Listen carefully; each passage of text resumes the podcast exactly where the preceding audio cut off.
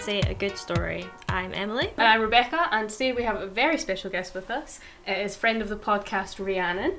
She is a writer and a PhD student, and today she's going to share her infatuation with us.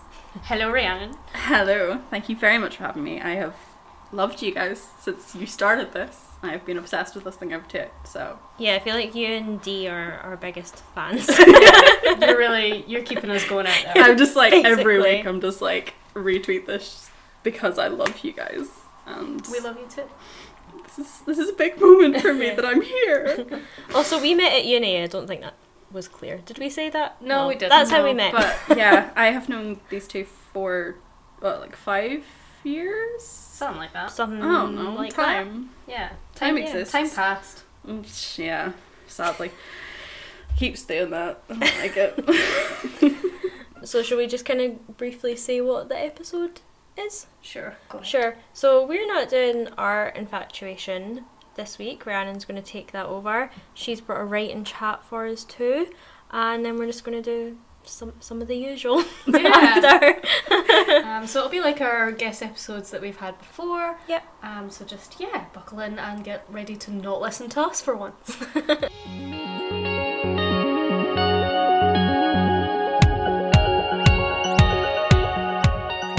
Rhiannon, Hello. what are you infatuated with? The first thing that I have to say is that you guys asked me to do this like I don't know, like a month and a half ago. Mm. And at the time, I had read like one book this year, maybe two, where I was like, okay, I'm obsessed with this enough, I can talk about it. That's fine. And then the next day, I went to Waterstones and bought three books and read all of them and was obsessed with all of them. And I was like, oh no, now I have to decide. So I ended up going with Pretending by Holly Bourne, which I don't know why I went to pick up because y'all can't see me. So, She is presenting. yes. I feel like we do that though. yeah, we do that to each other. We show it to each other. okay, at least it's not just me. That's good. Right. so the others were like wonderful, like highbrow literary works where I was like, oh, the writing is so good. But Pretending by Holly Bourne, I read in one day because I had nothing else to do and I could not put it down. Like, I don't think I had dinner. I think I was just like, let's just read and find out what happens, which was amazing. It came out in April of 2020, but obviously I did not get it until September 21 with birthday money. So, very much thanks to my father and my stepmother for giving me money. Thank you. Love you guys. I cried multiple times while reading this, and at one point was crying, and then started laughing because of what they did. Because Holly Bourne is just that good, and I love her. I love her so much. so, fair warning: uh, this book does have like some descriptions of like sexual assault and I'm it's not on the page and I'm not gonna like go into a lot of detail about it but just like it's there so be warned before you pick up the book so pretending is the story of April a woman in her early 30s who's had a string of bad dates and worse boyfriends which we all have figuring it's her fault because she's the common denominator um, she creates a persona, Gretel, who is everything April thinks that men want in a girlfriend. And uh, it's just sort of about how April having this persona sort of like affects her life and her job and this new relationship she starts with a guy called Joshua, which is the name of one of my brothers. So I was on his side the whole way through. like he can do no wrong. To give you an idea of what the book is going to be, the first chapter is incredibly beautiful and I'm gonna read it as like my first little example. And it's just like this full like in media res, no explanation, semi stream of consciousness rant about why men suck. Love it. yes. So So I hate men. There, I've said it. I know you're not supposed to say it. We all pretend we don't hate them. We all tell ourselves we don't hate them. But I'm calling it. I'm standing here on this soapbox and I'm saying it. I hate men. I mean, think about it. They're just awful. I hate how selfish they are, how they take up so much space, assuming it's always theirs to take, how they spread out their legs on public transport like their balls need regular airing to stop them developing dump. I hate how they basically scent mark anywhere they enter to make it work for them, putting on the music they want to listen to the moment they arrive at any house party and always taking the nicest chair. How they touch your stuff instead of just looking, even tweak the furniture arrangement to make it most comfortable for them. all without asking first. Never asking first. I hate how they think their interests are more important than yours, even though twice a week all most of them do is watch a bunch of strangers kick a circle around a piece of lawn and sulk if the circle doesn't go in the right place. And how bored they look if you ever try to introduce them to a film, a band, or even a freaking YouTube clip before you've even pressed play. I hate their endless arrogance. I hate how they interrupt you and then apologise for it, but keep on talking anyway. How they ask you a question, but then check your answer afterwards. I hate how they can never do one piece of housework without telling you about it. I hate how they literally cannot handle being driven in a car by a woman, even if they're terrible drivers themselves. I hate how they all think they're incredible at grilling meat on barbecues. The sun comes out, and man must light fire and not let woman anywhere near the meat, dumping blackened bits of chicken onto our plates along with the whiff of a burp from their beer breath, acting all caveman, like we're supposed to find it cute that we may now get salmonella and that we're going to have to do all the washing up. I hate how I'm quite scared of them. I hate the collective noise of them when they're in a big group. The tribal wahaying, like they all swap their IQs for extra testosterone when they swarm together. How, if you're sitting alone on an empty train, they always come and deliberately sit next to you en masse and talk extra loudly about macho nonsense, apparently to impress you. I hate the way they look at you when you walk past, automatically judging your screwability the moment they see you, telling you to smile if you dare look anything other than delighted about living with stuff like this constantly happening to you. I hate how hard they are to love, how many of them actually truly think the way to your heart is sending you a selfie of them tugging themselves, hairy ballsack very much still in shot. I hate how they have sex. How they shove their fingers into you, thinking it's going to achieve anything, jabbing their unwashed hands into your dry vagina, prodding about like they're checking for prostate cancer, then wondering why you now have BV and you still haven't come. Have none of them read a sex manual? Seriously? None of them? And I hate how they hate you just a little bit after they've finished. How even the nice ones lie there with cold eyes, pretending to cuddle, but clearly desperate to get as far away from you as possible. I hate how it's never equal. How they expect you to do all the emotional labour and then get upset when you're the more stressed out one. I hate how they never understand you, no matter how hard they try. Although, let's be honest here, they never actually try that hard. And I hate how you're always exhausting yourself trying to explain even the most basic of your rational emotional responses to their bored face. I hate how every single last one of them has issues with their father. And you know what I hate most of all? That despite this, despite this disdain, I still fancy men. And I still want them to fancy me, to want me, to love me. I hate myself for how much I want them. Why do I still fancy men so much? What's wrong with me? Why are they all so broken? Am I broken for still wanting to be with one, even after everything? I should be alone. That's the only healthy way to be. But I don't want to be alone. I hate men, that's the problem. God, I hate them so much. They're so entitled and broken and lazy and wrong and and hang on, my phone. He messaged back with a kiss on the end. Never mind. Forget I said anything. It's all good.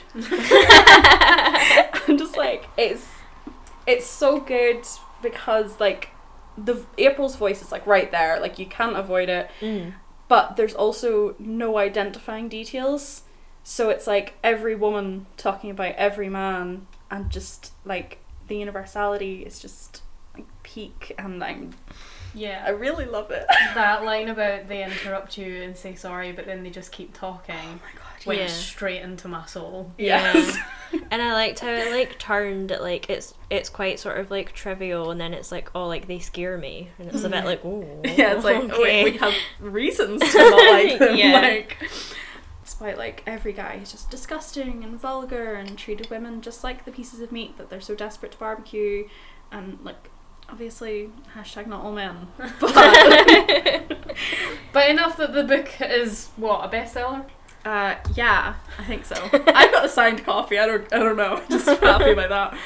So obviously, April in particular has like a tangible reason because a few years before the book starts, she was raped by her boyfriend twice before he dumped her, and then like six years later, she's like still struggling with this, not helped by the fact that she works for a charity that helps victims of sexual assault as well as other vulnerable people, and Bourne herself like worked in like the same role. So like she's like done it firsthand, where like she's helped people like through these things, and like at the back of it, there's like resources for people. There's like numbers and Mm. websites, and it's like I really love it Yeah. because you can tell that like it's not put in to like be shocking or anything. It's put in because it like needs to be talked about, and it's a vital part of her character Yeah. Yeah. obviously April's personal trauma of like being raped severely impacts her relationships and her work.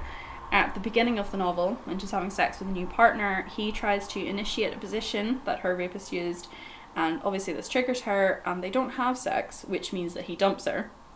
Um, so she's like blaming herself for that, which sort of like prompts the whole like creating of a persona.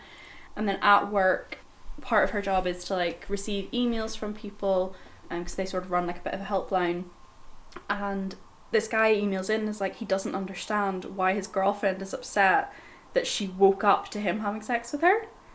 Oh my god. Yeah. He's like, what did I do wrong? I thought it would be cute to like wake her up like this and April just like she kind of loses it a bit, but fair. Yes. yeah. So she like sends out a reply and like it's it's the kind of thing where like it feels like it is being used for like a good reason. It doesn't feel like gratuitous and like Bourne like fully shows her like working through the trauma. She's got like therapy sessions. She joins like a kickboxing class to like for other victims of sexual assault to like work through her trauma like by physically they do this thing where like they envision like the I don't know, pads are the person who did something to them and like that's what they beat up and it's like very powerful. It's one of the parts that just makes you start crying because Mm. these women just deserve better. Yeah. I'm so sorry for them, even though they're not real. When Bourne does show a flashbacks, there are a couple of occasions. It's always about like how April felt in the moment and how she feels now about it. It's never like this is what happened. Mm. Mm. So it's more like the emotion without the unnecessary gratuitous detail. And considering publishing has a lot of unnecessary gratuitous detail, it's very nice to see that we don't hear. Yeah. Yeah. So I'm not going to quote from any of those flashbacks because that's just unnecessary. But I am going to quote from the chapter where she decides to become Gretel, and it's like this full list of everything that bad guys have, not bad guys, every bad thing guys have done to her. So I'm lying here in my 33 year old body that isn't getting any younger, and I'm thinking of all the horrible things men have done to me and this wide open heart of mine. There was Tommy in sixth form, who told everyone I just lay there like a brick the day after he took my virginity. There was Tommy again, who cheated on me with Jenny Cartwright, and everyone in the whole school knew it but me. There was his laugh when I confronted him. I thought you knew, he'd said, like it was all my fault. Then there was my overcorrection boyfriend at university, who couldn't be more sweetness and anti toxic masculinity and wrote me poems and pushed them under my hall's door, but needed to be loved in a way that no one could ever offer bled into me, making my life his life and my friends his friends, and always said, I don't mind whenever I asked anything. When I left him after graduation, he couldn't handle his investment not maturing and swapped the love letters for long emails about what a total prick I was as a person. There was the date who went for a piss at the pub and never came back. There was the guy who told me he couldn't go down on me because I tasted like chow mein. Then there was Ryan, whom I met aged 25 when I was insecure and scared by how long I'd been alone for, and who was the most perfect boyfriend for six months and made me believe I was going to save his life, but then couldn't handle it or me when I couldn't. Then two years of arguments, always concluding that it was my fault, of anxiety pulsing through my stomach, wondering what Ryan I would get that day. The rare, amazing Ryan, or the man who told me I spoke too much and laughed too high pitched and cooked all my food wrong and who never wanted to touch me until those two times where he raped me coldly and clinically. And it took me years to call it that because I was so confused and filled with self disgust that I felt I just let it happen.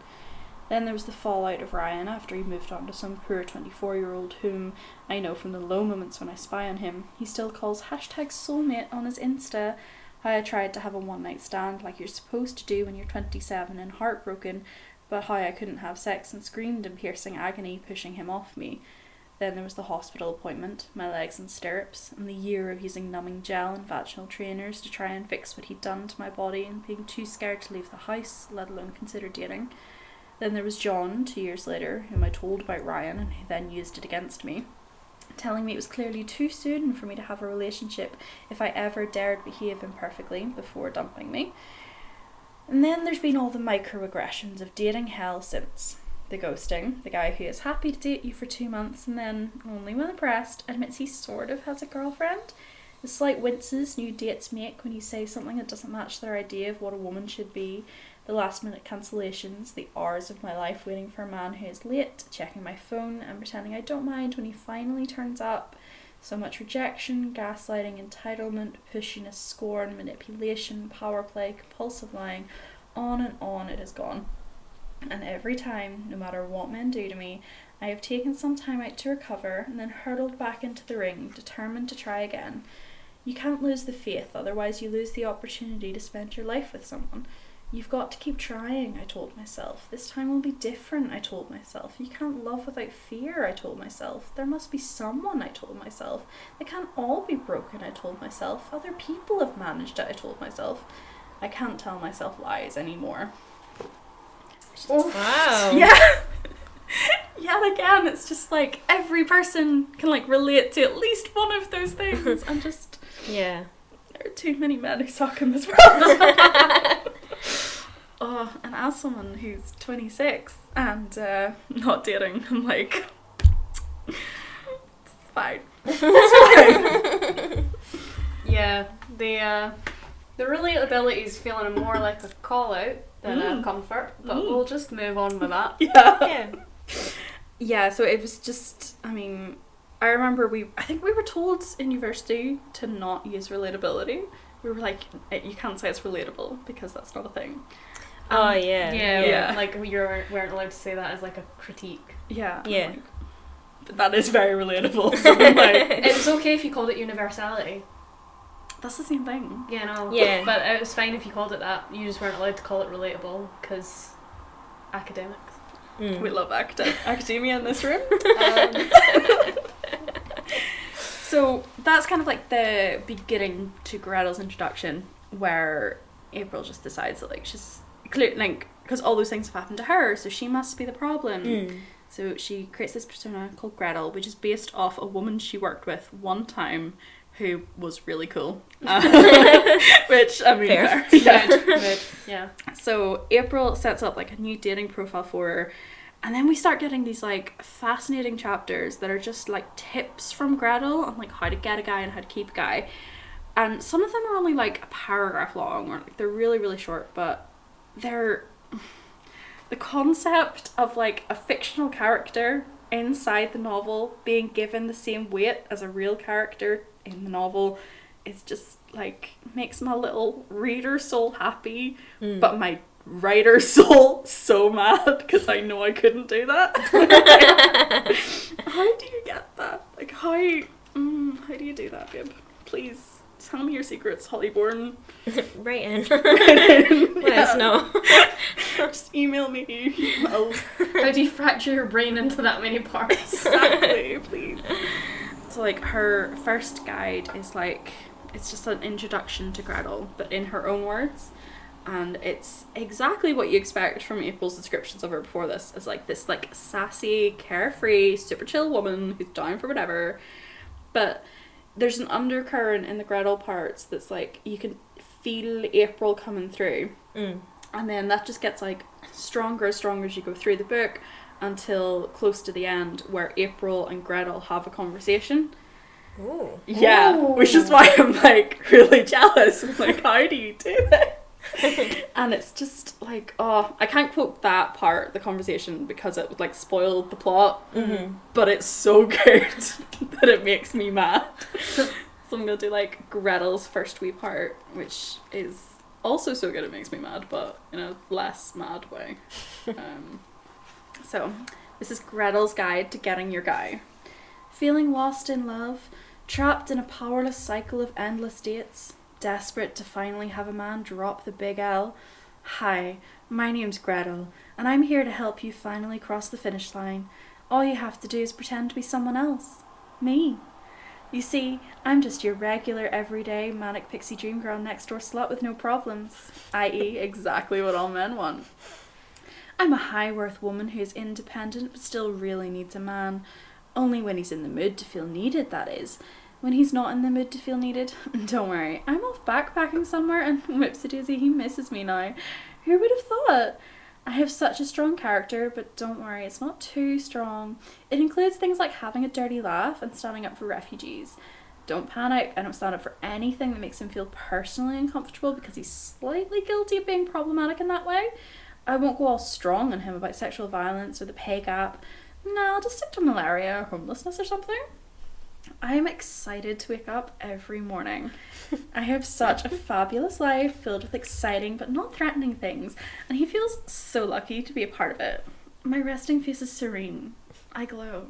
Every- everything about me just glows. I don't really nag because I don't get upset by the stupid stuff. He never has to worry about upsetting me because I'm never insecure.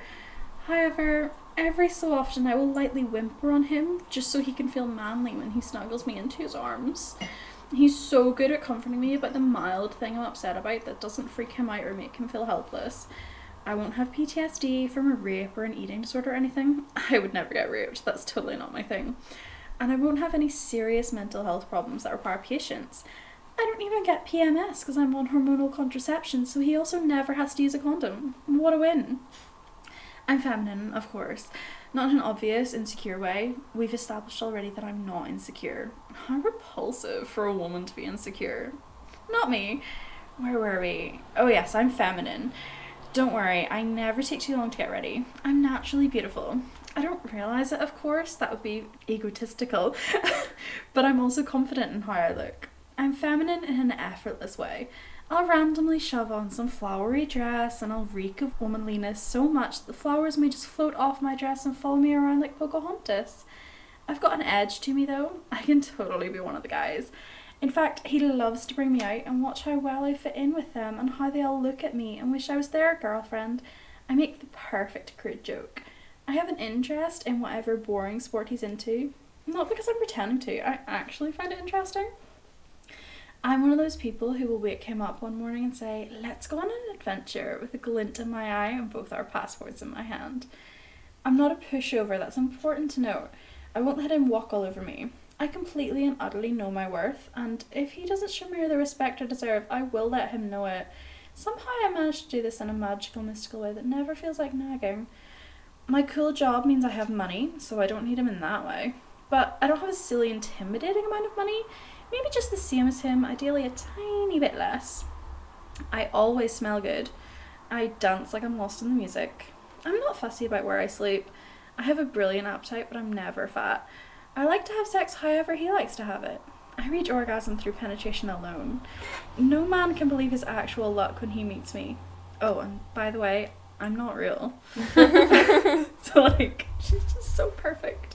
And like, I think as well, like you can tell, like her voice is just as strong as April's in the other chapters, but it's just I can't say what happens with Gretel because that's like obviously a spoiler. It's Yeah. how like she interacts with Joshua, but it's so good how like you have like the confident, fearless Gretel but so like she's she'll be talking and then like the narration will be like all of April's like insecurities and Mm. like her going like oh my god how do I reply to this? He like wants to meet up with me next Tuesday but like that's only like three days after we last saw each other. Does this mean he actually likes me? Is he gonna say he loves me? Like all that like manicness that I personally have never felt definitely not no Can I just say your delivery of Gretel was So good. I was gonna say your performance is wonderful.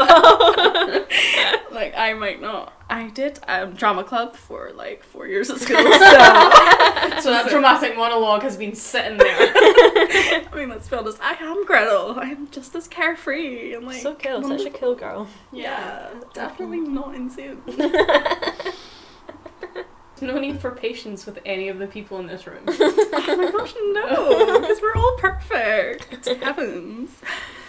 So like it, it just has such a satisfying ending. The whole like Gretel thing, where like it's not like sunshine and roses and like they get married within like three months of knowing each other like some rom-coms would have you believe happens to people Mm. although i love that i love a good rom-com like not gonna lie if i was in one and i got married in three months i wouldn't be upset but no it's just it's so good the other reason that i really love this book is that while it is a romance it's not like that's the only thing in her life like she very much has friendships and her job and she's got this friend that she lives with called Megan. And I'm not gonna lie, the relationship does remind me of you too. it's so cute. so there is one scene in particular that this is the one that made me like laugh in the middle of crying because I was like, this is perfect and this is the kind of like female friendship that we need to see more of, but also very much you do. So- Okay. Okay, Great. yeah. So April has like just organized a date with Joshua as Gretel, and it's, it's like with all that organized, Gretel leaves my body, and I slump onto the sofa and stay there until Megan comes home. It stinks in here, is how she announces her arrival. And why are there feathers everywhere? She stops and looks at me, lying sideways and staring glassily at Dawson's Creek with the sound off. She knows instantly. Oh my god, hun. I'm fine, I tell Dawson's big fat forehead. Sorry about the cushion, I'll clear it up, I'll buy you a new one. She dumps her giant bag of overnight gear onto the floor and sits by my head, reaching out to put her hand on me. The kindness of it makes me start weeping.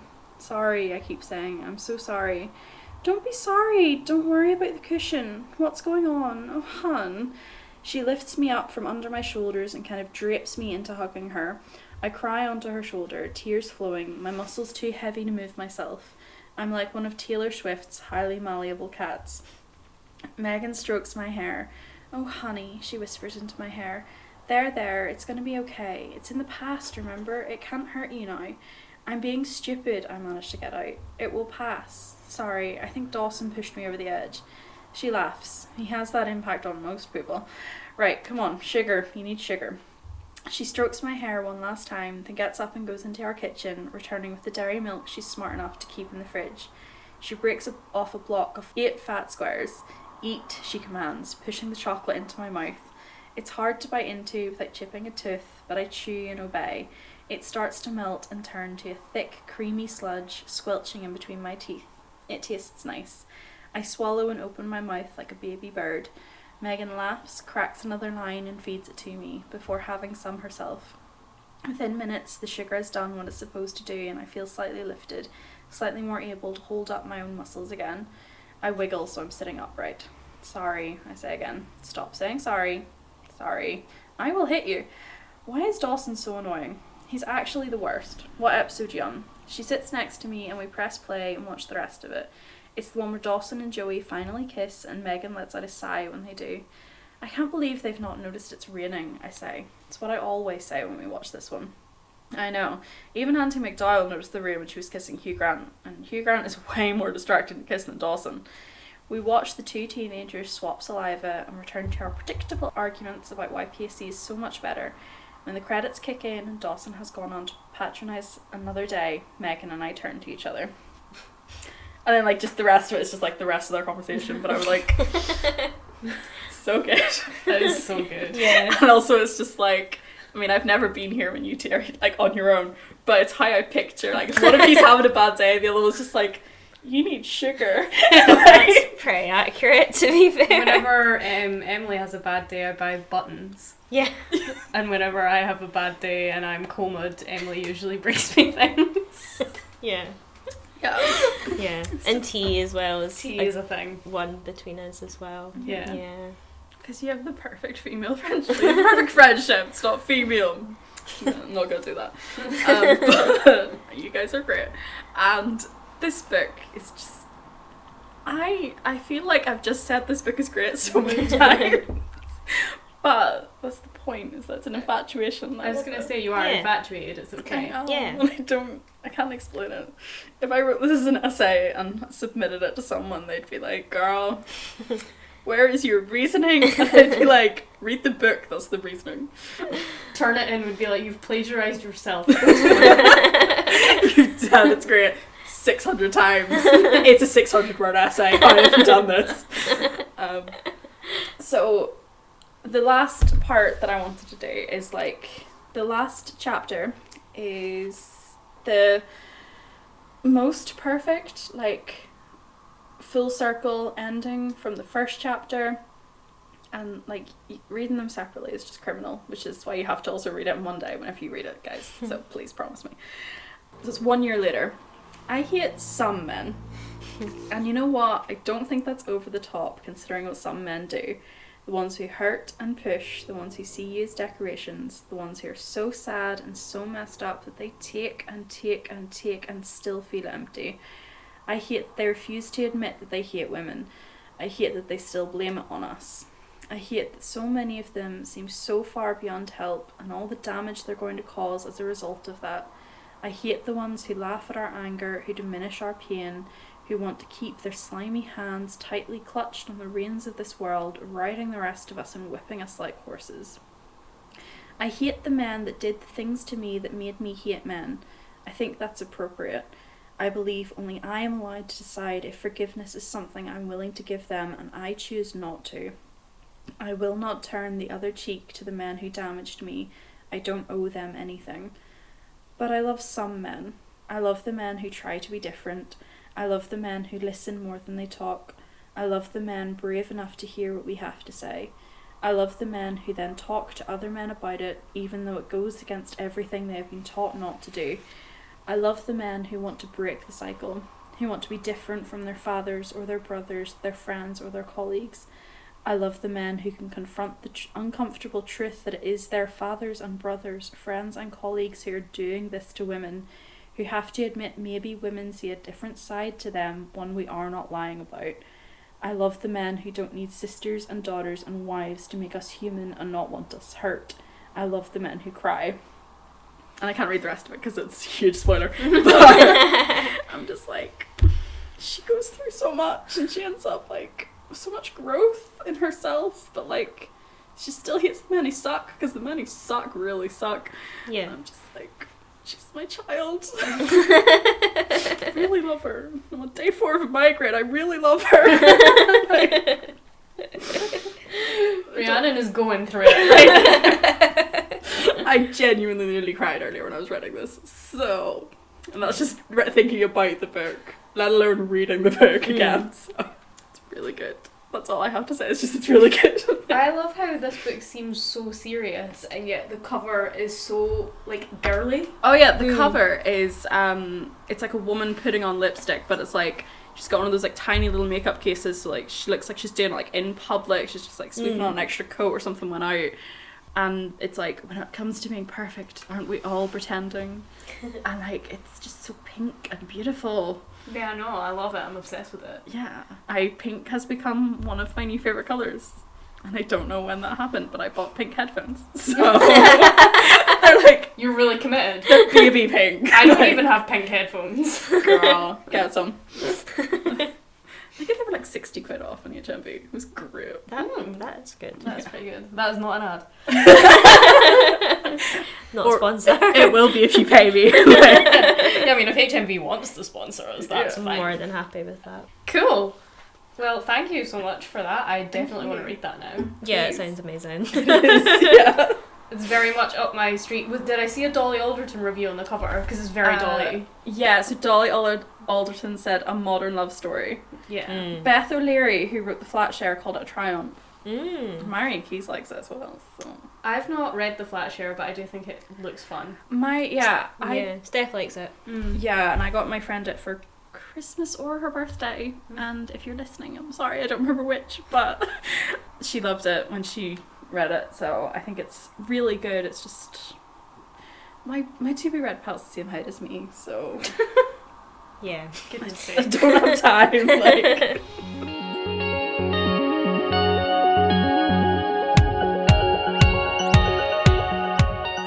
What is your writing chat that you have brought for us today? okay, so my writing chat is this is something I have. I have the most wonderful writing group.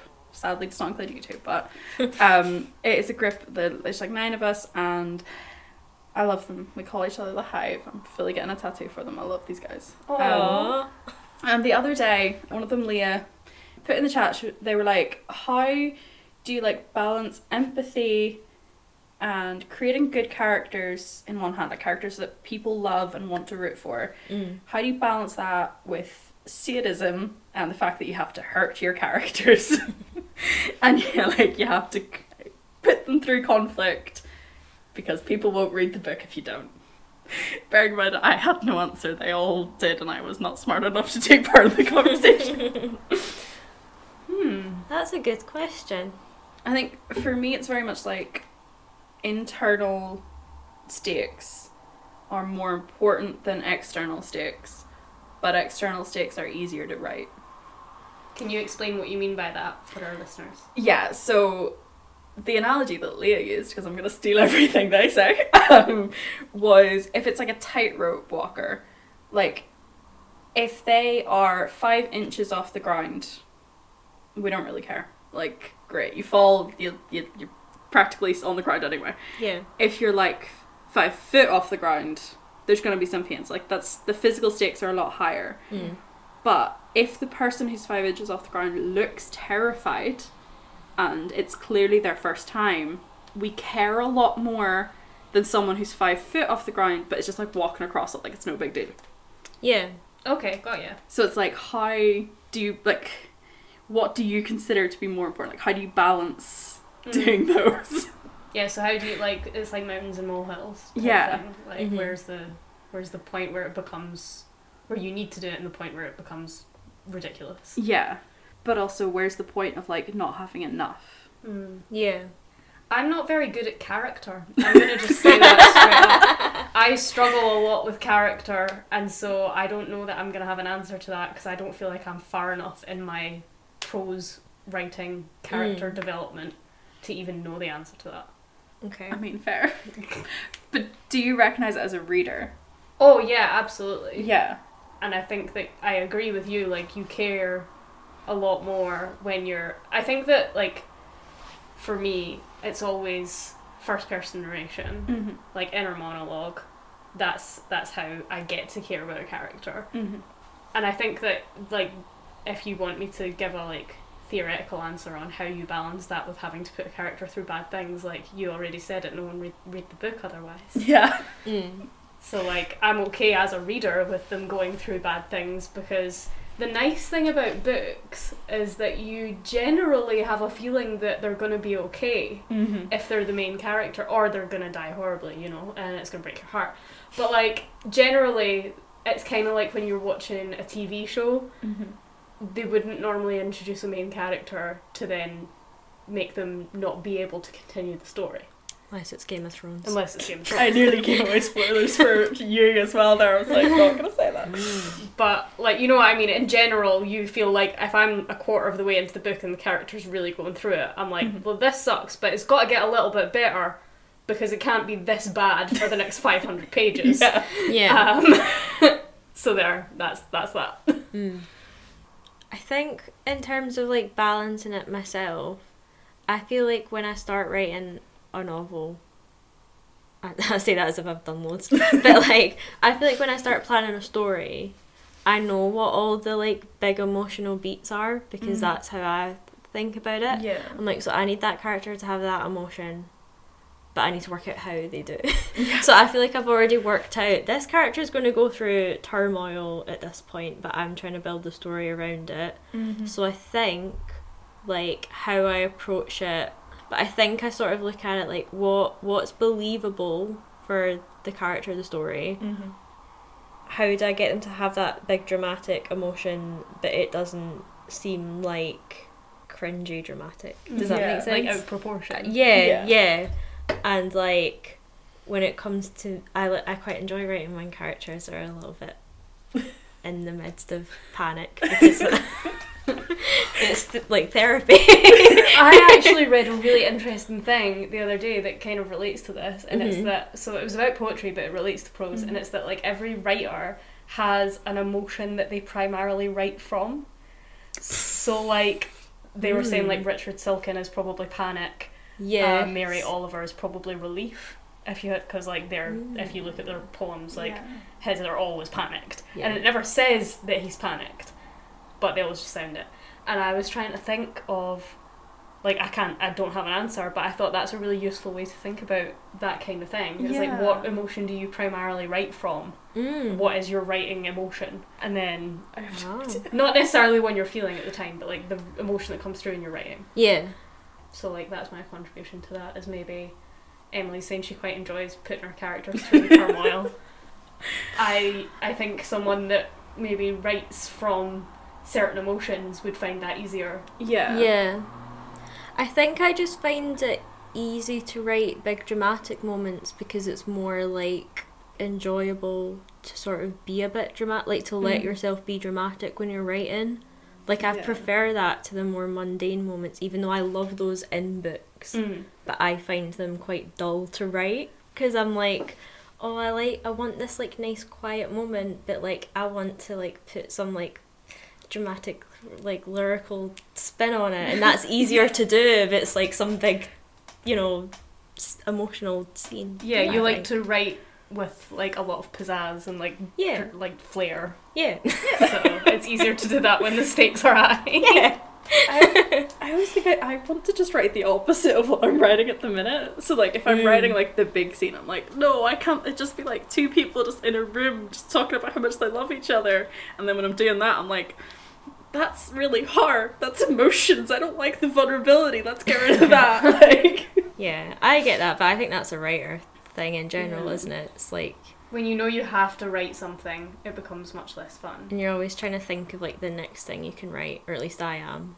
Yeah. Like And then you just get to draft four and you're like, how can I make this harder for myself? yeah. Let's bring characters back to life. Did you have like an answer that you thought of like for that? Nah. Do Alex for enough to have an answer? Yeah. I mean, Um, yeah. I, you th- did. I think that, that our answer is that we don't really We don't really have don't an really answer. have an answer, but Yeah. it is an interesting thought, isn't it? yeah. Yeah, I think I think it's just very much like you sort of have to pick if like external conflict is like the tightrope being high. If like if that's more important, then like you have to make sure that comes across. Mm. Yeah. Um, but you're gonna have writers or you're gonna have readers who prefer like the quiet moments yeah. To like or you and you're gonna have some who are like no I want like the battle that involves five different armies and Mm. all sorts of people and like constant lists of people who's fighting Yeah. who and you just have to like work out where you are because you're gonna alienate someone I was gonna say it probably depends on genre as well. Yeah. So like a fantasy is obviously going to be more external for a lot of it. Well, isn't It depends on the fantasy. I Yeah, because I would I would say most of the fantasy I read isn't. I would but say like most of high fantasy. fantasy. of like, old fashioned Lord of the Rings. Lord of the Ringsy Yeah. High guess, fantasy yeah. is more boy fantasy. Boy fantasy Boy is, fantasy.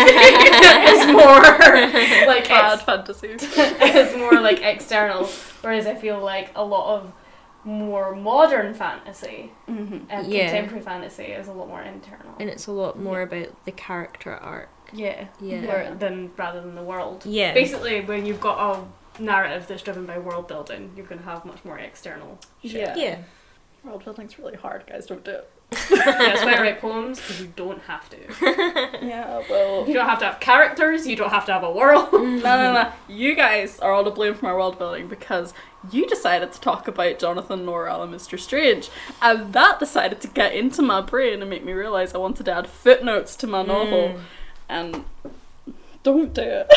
oh, I do love a footnote though. I do love it. They're great, and then you have like who every single member of the council and like their backgrounds and when they all became members of the council and how one of them was deposed at one point. um, and just like don't do it. you will cry many times.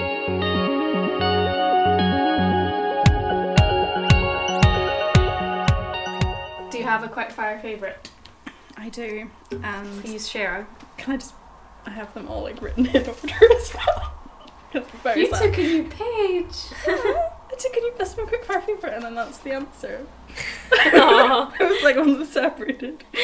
um, so my quick fire favorite is like an addition to your playlist, so I'm very excited for this. yes. Yay. Um, it's Tom Cardy's album, Artificial Intelligence, Mm. particularly the song Big Breakfast, which has the line, Wednesday Arvo work set up an embargo on me going home to watch Netflix and cry, which is such a 2021 move. like all we want to do is just go home and cry, but work exists. Yeah. So, That is very much a mood. yes. And it's such a good song, and he's so big on TikTok. I'm like, Who uh, this man? I don't know. Oh, my, you don't know him? I recognise the name, but I couldn't He's tell you. like this. I don't know if he's Australian or New Zealand. I think he's New Zealand. Mm. Wait, New Zealandish? New Zealander? New Zealander. Kiwi. Kiwi. there we go. Words. And he like has like a little like keyboard and like he just sits and plays his keyboard and comes up with dumb songs. He's got one called Fruit Salad. He's got one about mixed messages, which is about like you go on a date with a girl and then um, you don't reply for seven days and then you punch her dad in the penis. like, like, it's so good. Um, then there's one about a robot that wants to take over the world, and although the only thing that irritates me is the last song on the album is the robot wants to take over the world, and it ends like partway through. I can't remember if it's partway through a word or if it's but it's the word anticipation. It either ends just before that word, like you know what's coming next because Mm. it's like repeating a line from earlier, or it ends halfway through, and it just just ends, and you're just like, and it makes my little brain That is very clever though. That's some Rocky Horror vibes there. Exactly. That's why I love this man. So everyone go follow him on TikTok and listen to his album on Spotify because he's yeah, great. I think I have seen him on TikTok. I think that's how I know who he is. Like if you could repost mm. things on TikTok, my feed would just be him. like because I have also posted I've screenshot not screenshot, I've like recorded the video on TikTok, cut it down to just this line about wanting to go home, watch Netflix and cry, and I posted that to Twitter and I tagged him and he didn't reply. So Bastard. yeah, I was like, I hate you. I need to get TikTok. Yeah, Yeah. girl. I started But no. I can't because I'll just my whole life will stop. I can't. Yeah. I've gone. I've come this far. I can't do it. I'll need to do it eventually. My work will probably make me. But Yeah. anyway, what's your quick fire favorite, Emily? I also have a song. Nice. So I've been meaning to talk about this for like months and keep forgetting about it. But and you'll have definitely heard it in the flat. But it's a song called Pink Slips by Jenna Doe. Yes. Yeah. So it's a noughties inspired, like pop punk kind of sapphic song. It sounds like something that Lindsay Lohan's band in Freaky Friday would sing. Love it. My little gay heart. I love that film. uh, and yeah, I just love it. It's about a girl who has this like perfect girlfriend, but she's fallen for like the bad girl in the class. And the lyrics are just so great. I have like most of them to say. So the like the start of the song and also like the chorus is you blew me a kiss in the class that she skips, and you hold my hand, but she bites my lips. I'll wear your sweater, for her I unzip. You write me love letters while she gets pink slips. It's, it's good. That is good. And then I just want to read out the lines that like finish each of the verses. So the first one is and your eyeliner is flawless, always coloured in the lines, but her makeup's always running and in the race she's first in line. And then the end of the second verse is and this is all wrong in my head. It might sound a little twisted, but she's living like she's already dead, and I'm a sucker for the wicked. um, so yeah, it's just so good. It's like Freaky Friday vibes, Ten Things I Hate About You vibes, Jennifer's Body vibes. It's, like serving all me the- like Casey and uh, what's her face from Atypical, which I don't know if either of you have watched. no. I have heard a lot about it, but I haven't seen it. It's very good, and I feel like someone somewhere has probably made an edit Mm. of that couple to this song. Nice. Um, so yeah, I just feel like someone needs to help me write like a sapphic noughties teen movie. If this is the do soundtrack. Yeah, well, well that that's the product. We've been looking for a product for our mythical production Yes. Also- studio. So Lita is also very, very sapphic music, so like we'll have her in the soundtrack bit as well. Okay. Nice. Sweet. What's your quickfire favorite? Mine is also music. Oh, nice. Um, my quickfire favourite this week is an album. It's the new album by London based band Oh Wonder. Mm. And I have a story about Oh Wonder because they're so cool. So they are a couple, Anthony West and Josephine Vander West, and they make this really like honest music about their relationship. So last year they released their album No One Else Can Wear Your Crown, which by the way, I love a long album title. Mhm. Love it. And this latest album is called 2 2 Break, but it's like 22. Is like the perfect follow up. So it's the same like dreamy, like synth poppy sound that they're known for. And they've got all this like pretty harmonies and like vocal layering and stuff like that. It's very cool. But the tracks on this are a lot less poppy. There's like random jazz influences in them. They don't have like verse chorus verse chorus structures. Loads of them are just like little poems to music. Mm. Um, so it's like a weird album, but it's cute. And the album is the couple documenting their breakup and reconciliation over lockdown. Oh. So this is some rom com shit. So over over lockdown, they wrote these songs together. But according to this interview that I read, they so they were writing songs, and then these like really venomous lyrics started coming out, and they would just like not not acknowledge them and finish the song, but be like. um, and one song, one of my favorite songs, is a really good example of this. So it's a song called "Baby," and it's basically just a series of questions in the verses. It's very anxious. So I'm just gonna read. Mo- like I've got like half of it here because why not? So it goes. What if my baby started running? What if she swallowed all the sea? What if I hate who I'm becoming and my young heart never runs free? What if the sparrows start freewheeling dot to dot that atmosphere? What if my tired arms are squeezing onto moments held so dear? I'm just afraid that I'm failing. I'm just afraid that I'm done. I'm just afraid that I'm washed up and dried out and the water ain't gonna save me. And what if she's fixed but somehow broken? All the talking makes her cry, and that home she built won't open. Any guest will bleed her dry. But what if stars were in her ceiling and the planets in her eyes, and the glimmers of that feeling made her see a hopeful sky? Because I'm just afraid that I'm failing, and I'm just afraid that I'm done. I'm afraid that I'm washed out and dried up, and the water ain't gonna save me. Oh. Yeah. I really, really like what if the stars were in her ceiling and the planets in her Mm. eyes. I just think that's so pretty. Yeah, that's a good line. But like during recording, they started telling people that they'd broken up because they had, Mm. but they kept working on the album, and then they kind of started apologizing to one another through the lyrics. And they finished the album, and by the time they finished the album, they got back together. So you've got the second last track on the album, which is called Kicking the Doors Down. And the end of those lyrics are But the second you fold, there's an answer, a glimmer of gold in the grey. The space in your bed's getting bigger. There's a stack of regret where we let it all set to a fade. And you both say, Why are we on a race to separate lives? And you both say, What if we made a pact to make it right? And you both say, What if we loosen the tightrope back to before with the high hopes? We'll be kicking the doors down. That's so cute. I know, and now they're married and they own a coffee shop that they Oh. just run when they're not making music, which I just think is oh, goals. Wow. Yeah. Yeah. Is So- this actually real or is this really a rom com that you're just telling No, us? about? it's actually real. Like, I feel like I need to link the interview because I read it and was like, I read it really late at night, and when I woke up the next morning, I was like, was that a dream? Mm. like that story Yeah. was Yeah. that a dream? And then I had to look it back up, and I was like, no, this is real Yeah, Oh my send me that and I will put that Yeah, in the show notes. because it's it's like a really long interview, but it's so so interesting. Yeah. Um, so yeah, that wasn't really quick, but I felt that you would both enjoy it. yes.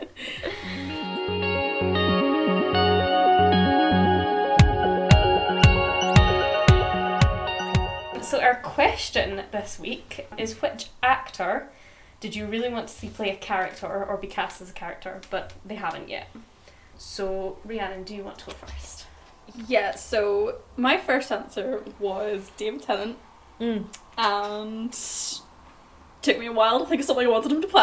I was just like him. Um, because the other problem is that I have a condition that means I can't picture things, so y'all really killed me with this one. Oh, But there's a series of books called The Last Dragon Chronicles, Mhm. and it's literally about like this like family who like make little dragon like figurines, but they're real and they can fly and they can talk. And Oh my like the that sounds so cute. yeah, so like they get this lodger He's called David, and he like stuff happens, um, and I want David Tennant to play David. He's too old. I don't care. He's gonna do it anyway, because it's just it's so cute. And my mum got me the books for my birthday last year, and I'm like still reading them because my two be read pals the same height as me, and they're so good. David Tennant's a little bit of a chameleon. I feel like he could do that. That's fine. What age is this character? Um, Well, like they're at like university, like early twenties, and he, He might could be do like that. He's fifty. he's fifty. He's not older than fifty. they can do a lot with makeup.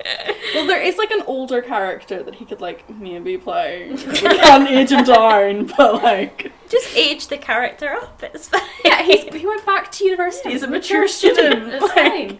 Yeah, then we have to like age up all the other characters, like the love interests, and Mm. stop that from weird. But you know, it's fine.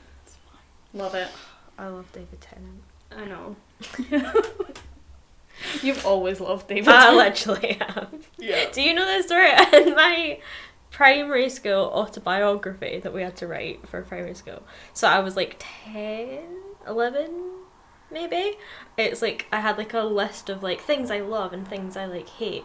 And one of the things I love it just says David Tennant with just like hearts it. Was like David Tennant, dolphins. yeah, it's like David Tennant dolphins. I think I said I really liked rock climbing. when were you ever rock climbing? I did go rock climbing at like parties and stuff. Like Oh, people would right, go like the to wa- like yeah. the climbing Oh, centre, Like and, Escape. Uh, the well, the Glasgow Yeah. climbing place, Place. whatever it's called. But yeah, Yeah, the one that's in a church. Oh, okay. Yeah. I've never been there. that sounds fun. That does sound cool. wanna it climb a is fun. I would quite like to go back now. We we could. but we should. okay. There's also a climbing place here. And There I've is, been, but yeah. I always want to go. I like him as um, Crowley in Good. Yeah. He's Omens. good, That I get that. I'm less attracted to that. Season two is coming. I know. They're filming it. It's gonna be so Did good. you see the calling for like they want extras? No, Oh my gosh, I'll they're send you filming the it in tweet. Edinburgh. Yeah, they're doing it for Good Omens, The Good Boys, the other gaming one, and a third oh. one that he's not allowed to tell us about yet. so whatever else they're filming that's like his. What else could that be? Anyway, do you want to answer the Anyway, question? I have a few options, oh, but my first thought was, and I know this sounds really wanky, but I, I realised when I was trying to think of answers for this that I really like when they cast a film or a show of an adaptation or just like a well-known story with like unknown actors Mm-hmm. because I feel like that's the smart way to go because Yeah. you have no expectations. Like my example is like Shadow and Bone because like apart from Ben Barnes, who's still quite underrated, I would say Oh, on yeah. the whole. Like that's all unknown actors and it was great. Anyway, so yeah, my answers are: speaking of Shadow and Bone, would love to see Freddie Carter, who plays Kaz Brekker, in more book to film adaptations because he Mhm. seems to really like a primary text to work from. Mm. Like every time you see interviews with him, he's like, "Oh my god, I like read the book like inside and out, like blah blah,", blah. and I'm like, I like that. In an yeah, we like that in an adaptation, man. Yeah. Yeah. So I think he has enough of like a preppy look to be Eli Ever in V.E. Schwab's Vicious um, series, but I actually think he'd play Victor Vale better. Although he'd have to like dye his hair pale blonde. I don't know how Freddie would look with pale blonde I hair. I think he would look but quite cool. I think he could. Yeah, is he not already blondish? No, he's got really dark hair. Really? I thought it was I blondish too. thought in. It's really Like- dark. Am I making the wrong Why have we got this But I thought effect? Kaz was like blonde, was like dirty blonde. Yeah, I thought that too. He has brown hair. Is he not dirty blonde? Are you sure? I'm one hundred percent I really believe her, but I I really, mean, I if you if you put a gun to my head and asked me what color his hair was, I would have said it was blonde. What? I like how you Google Kaz Brekker and the second, op- second option is Kaz Brekker X Reader. like, we have some opinions. I don't know that that is quite dark. Like, yeah. I Well, do like, not the remember light that. shining on it, it looks lighter, but yeah, it's, It's dark. just it's Yeah, I dark. Do not remember that. no, that's so not what he looks like in my head. No. That's bizarre to me, but okay. Oh my god, wait, it might be because of photos like that though. Yeah, that's how Yeah. he looks in my head. The It's way Emily just lighting. rolled her eyes. He's in the sun. and I picture him in the sun. Yeah, we're optimistic people. Yeah. um, Anyway, anyway, I think Dev Patel would be a really cool Dorian from the Starless Sea. I think that you might be onto something. there. But I hope they never adapt it. Just by the way, because it's unadaptable. Yeah. So yeah, they'd have to fuck it up a lot. yeah, and we don't want that. No. So, but he, I think he would be a really good Dorian. They did like a play of it or something. That could maybe work. Possibly. Possibly. Another one, sorry, I had loads. one that came to me was for Paige Mahoney, who's the main character in the Bone Season books by Samantha Shannon. So she's this like badass building climbing young woman fugitive. um, And it's kind of hard to like explain her ability without trying to explain the entire world building of that series. But basically, she can like possess other people.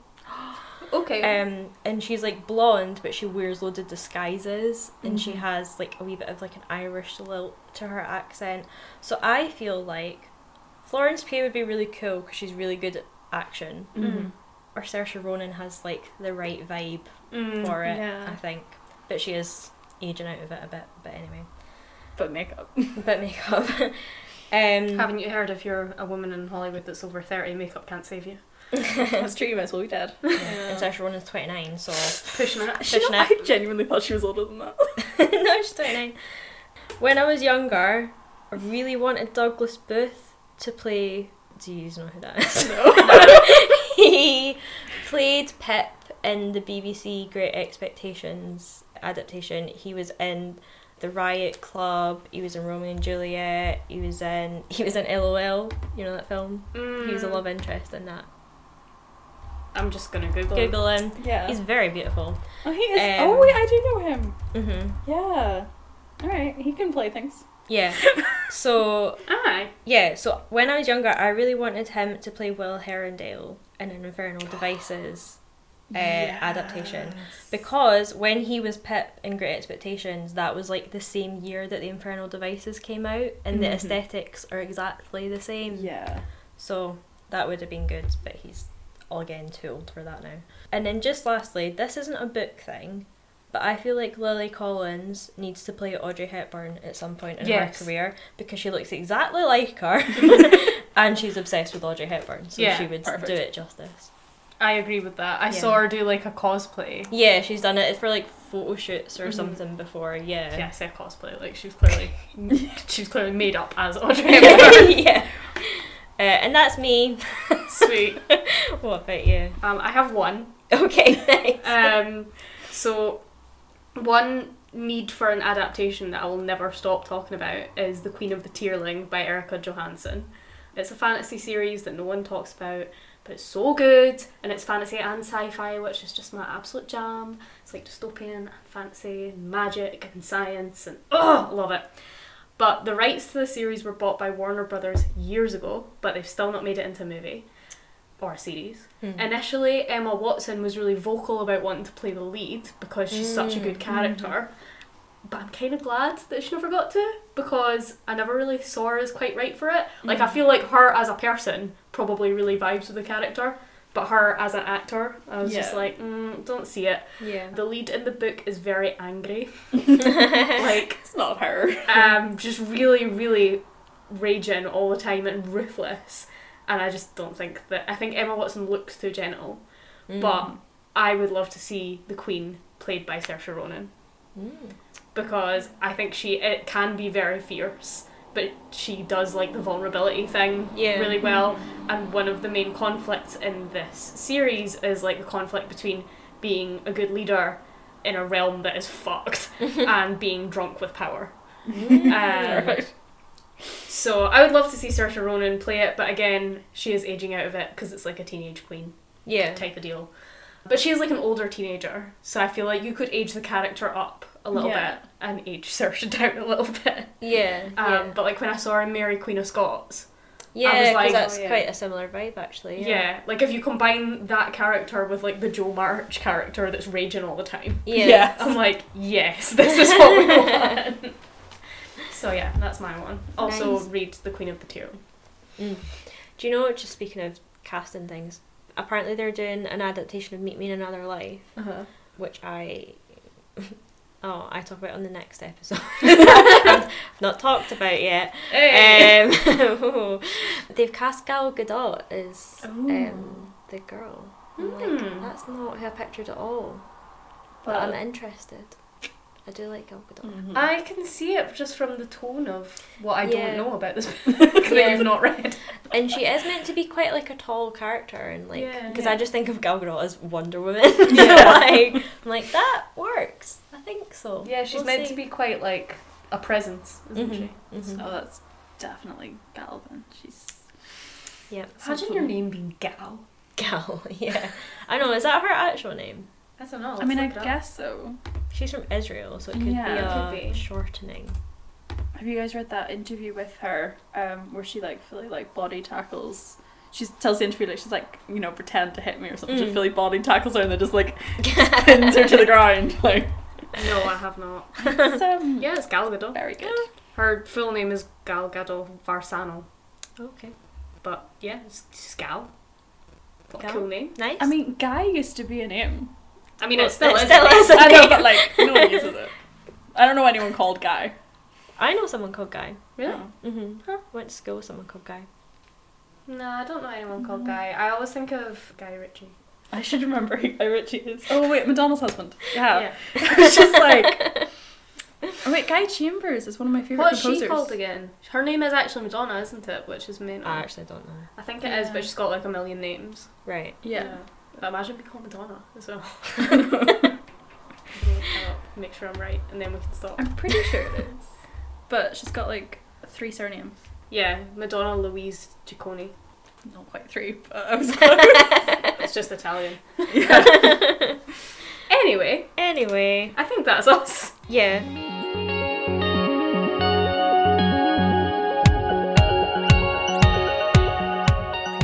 Yeah, that's us. that's us this week. If you have any comments or questions, then our email is infatuatedpodcast at outlook.com. We have social media, which is linked in the show notes, along with all the stuff that we mentioned this week. We also have the Infatuated Mix with all the music we mentioned. There's now quite a few songs added to that after today. Yeah, thanks Rhiannon for coming and joining us. Thank you so much for having me. This has been a blast. It has. Yeah. I know it's been so fun. Um, And we'll no, see- and and rate and review us. Yes, rate and review us. Do that. Give them five stars. They're great. Even if you don't want to rate us, rate Rhiannon. Yeah. No, don't rate Rhiannon because I think give her one star, but give them five. Okay, we'll see you later. Bye. Bye.